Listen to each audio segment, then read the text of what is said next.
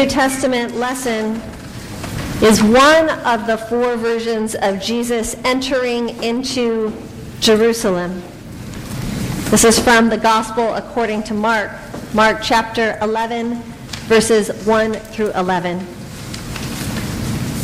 When they were approaching Jerusalem at Bethphage and Bethany, near the Mount of Olives, Jesus sent two of his disciples and said to them, Go into the village ahead of you, and immediately as you enter it, you will find tied there a colt that has never been ridden.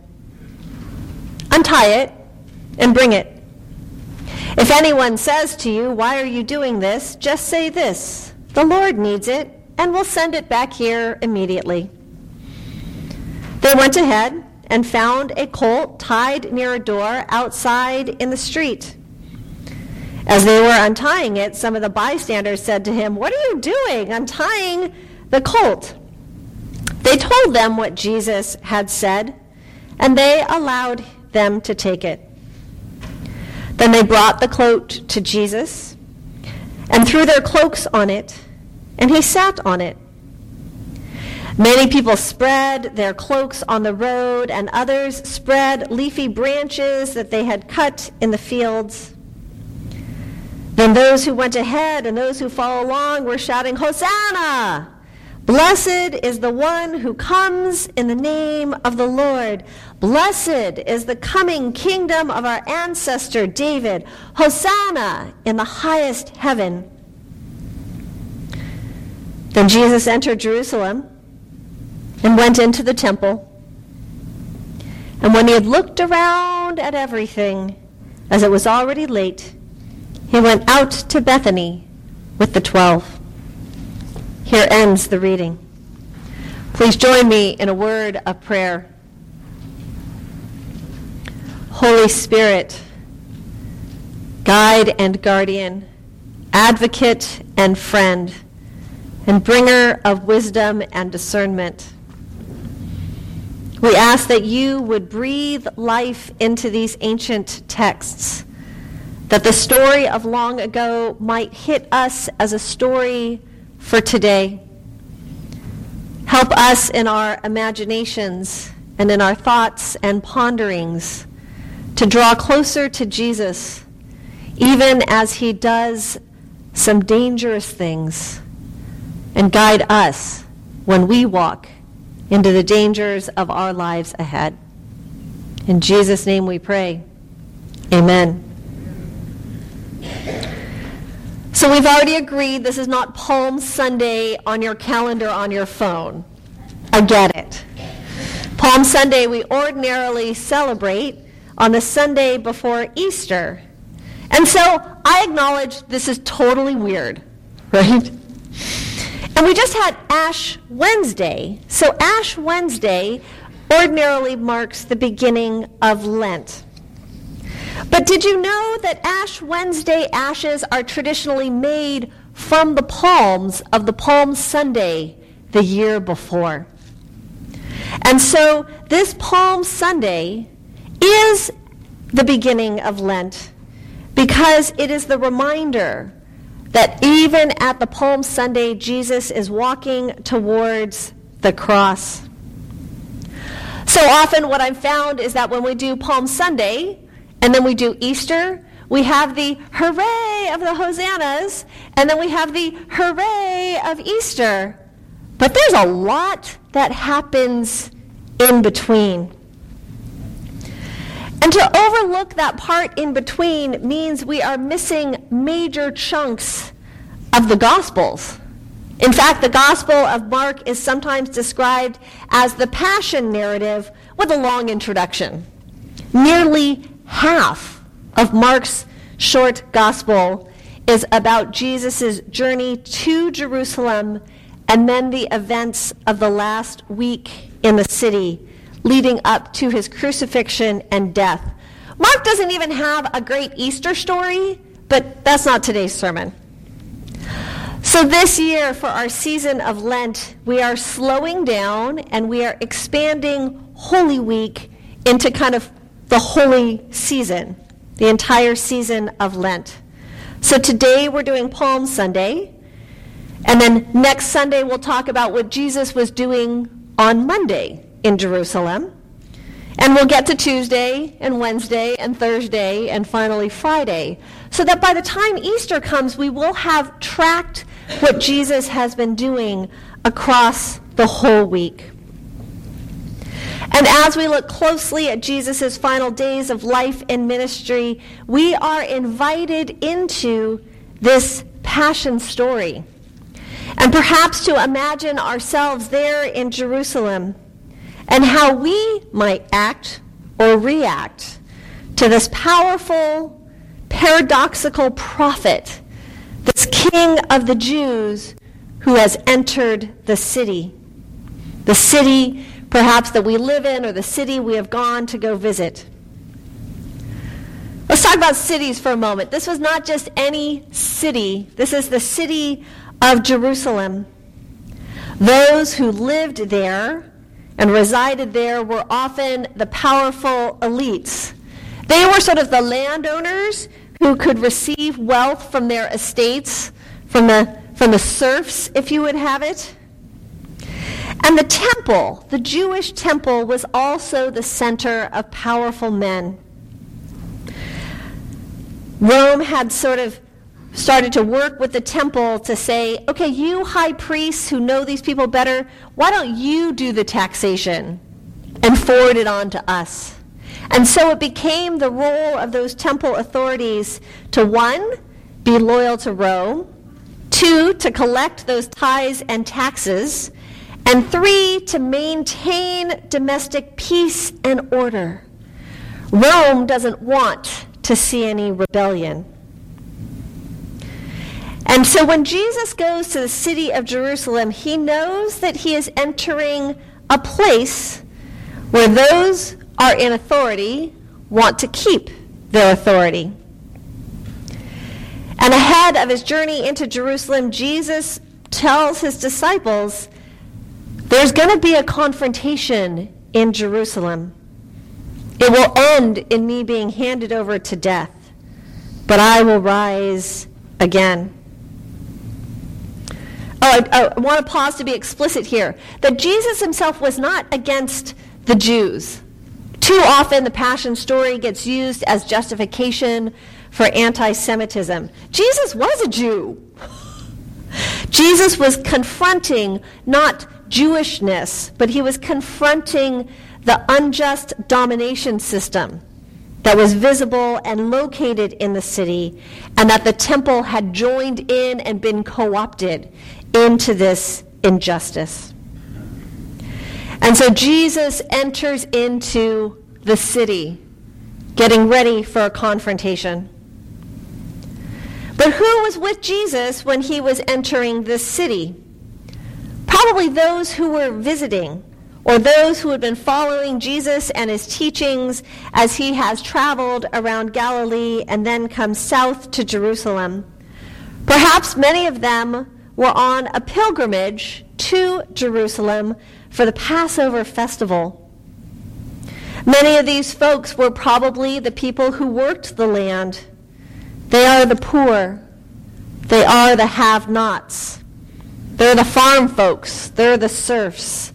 They're the ordinary commoners. But once a year, perhaps, or maybe once every few years, they take the special effort to go to Jerusalem for the celebration of Passover. Passover, one of the highest Jewish holy days that celebrates the freedom that God has given the Jewish people when they were under the oppression of Pharaoh, when they were under slavery, and with Moses in the lead, were able to cross the Red Sea wander the desert, but eventually be their own people. The backdrop of the Passover, of a, of a celebration of the freedom of the people of Israel, is also critical to this story. So here's how the entrance happens Jesus is east of the city, east of Jerusalem, the city where he will go and die. And his followers are following. He tells them, Go and find a colt, a young one, one that probably hasn't been ridden, because Jesus has made plans ahead of time. Did you notice that he said, Hey, go get that colt, and if people ask you, say the Lord needs it? We think this is because he has already had friends and connections in the city. He's not stealing somebody's colt, right? He made plans for this. But what is up with coming in on a colt? Jesus walked a lot of places. We knew he had two good feet. He could have walked into the city. And actually, a horse would have been a more dramatic and kingly symbol to ride into the city on if he wanted to proclaim himself as a king. But instead, he comes in on a adolescent lanky donkey.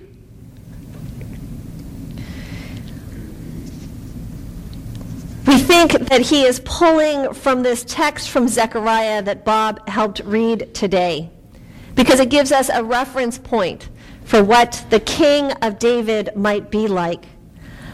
Lo, your king comes to you, triumph and victorious is he, humble and riding on a donkey, on a colt, the foal of a donkey. He will cut off the chariot. He shall command peace to the nations. Jesus, who has the claim to be the king, rides in as a king, because he rides in, but he rides in as a different kind of king. Perhaps a humble king riding on a donkey. Which may have surprised people, but then people might have remembered oh, that prophet Zechariah had something to say about this. And the peasants and the have nots who want this kind of king, a king who wants peace, a king who watches out for the poor, they come out. They lay leafy branches. We hear in the Gospel of John they're palms, but we actually don't know the other branches that were in the city. So they lay leafy branches on the road, they lay their cloaks on the ground, so that even the feet of the colt don't touch the cobblestones or the dirt roads. It's sort of a red carpet of sorts. And then a parade starts, a spectacle with loud shouts of Hosanna! Blessed is the coming kingdom. The coming kingdom? Well, what about the kingdom of now? Hosanna. Hosanna means save us. Save us, we pray. Notice that Jesus does not arrive with a crown on his head, but he gets the kingly welcome from the people in the city. What we don't see in this text, but what we know from the history of the time, is that at the same time that this is coming in from the east, from the western side of the city, another parade was happening. This one was the military procession of Pontius Pilate, the Roman governor of Idumea, Judea, and Samaria. He would have arrived on a properly groomed war horse and brought in extra troops during the Passover festival in order to keep the peace so imagine perhaps cavalry on horses, foot soldiers, leather armor, helmets, banners, and the severe looks of trained men. And the people of Jerusalem did not cheer Pilate's arrival. Perhaps they shut their doors or ducked down a side street to stay out of notice. But Jesus, and those who are following him are not staying out of notice. They're coming down from the east, from the Mount of Olives, even at the same time that Pilate is coming from the west in the entrance of the city there. They're on the paths for a head on collision. A collision that Jesus knew was coming and had set up to be this way. For Palm Sunday is just the beginning of the many confrontation with powers in Jerusalem. It's a struggle that gains intensity from this parade on and ends up at the cross. And so anyone who joined that palm processional that day is doing more than cheering Jesus, being like children, saying, Hosanna, that's really nice. They're joining a public protest of sorts, using their voices to shout, Hosanna, we want a different king. Perhaps we've tamed down this story too much. But perhaps the crowds then, they knew it. They knew that showing up to cheer Jesus on, to shout, Blessed is the coming kingdom, Hosanna to the Son of David, means they are making a larger choice, means they are putting themselves at risk to be noticed by the authorities of the day, but are placing greater hope in Jesus than anything they see around them at the time. So that's the background. But now I invite us to enter into the story. This Sunday, and indeed every Sunday of this series, there's a piece of artwork. It's either on the cover of your bulletin or it shows up on the screen. This particular piece of artwork is from John August Swanson. He's a contemporary artist in Los Angeles, California. And of course, as any artist, this is his interpretation of the day. This is not a photograph. We didn't have any cameras. But by looking at a piece of artwork, it gives us a window, a visual to enter into the story. So take a moment to look at this. I wonder how the colors make you feel. I wonder what you notice about the whole scene. But next, we'll ju- zoom in on Jesus. You can either look at him on the screen or just zoom to this particular part, maybe put your finger on it. I wonder what Jesus is hoping for. I wonder how Jesus might be feeling at this moment. Next, we'll zoom in to a man with a crutch. I wonder why he has joined this processional even when it's hard or painful to walk. I wonder what he means when he cries out, Hosanna! Save us, we pray.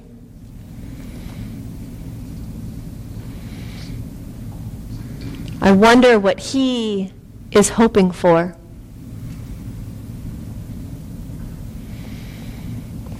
There are people who are laying cloaks in the lower left hand corner. I wonder what they are hoping for. I wonder what they might be feeling.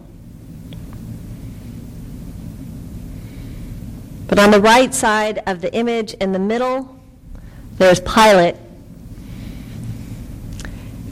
and dogs at the crowd. I wonder how Pilate or those soldiers might be feeling. I wonder what they are hoping for.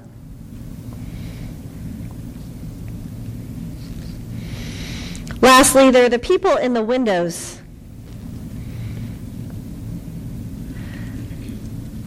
They seem to have not joined the parade, but neither have they shut themselves away.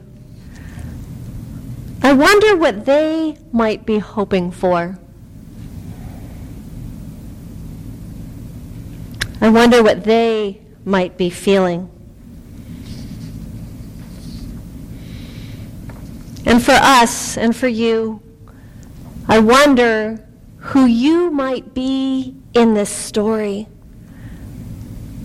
Today, who might you identify with in this image. I wonder, as Jesus enters Jerusalem, what are you hoping for? I wonder how you are feeling. For although it's an ancient story, we are invited to enter the story, to enter this passion, and to follow Jesus all the way to the cross this Lenten season.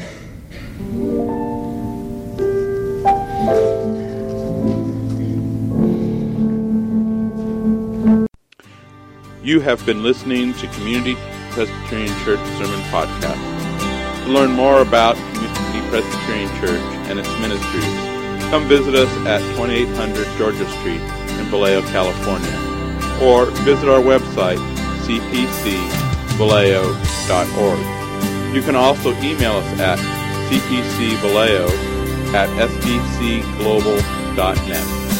Have a blessed day.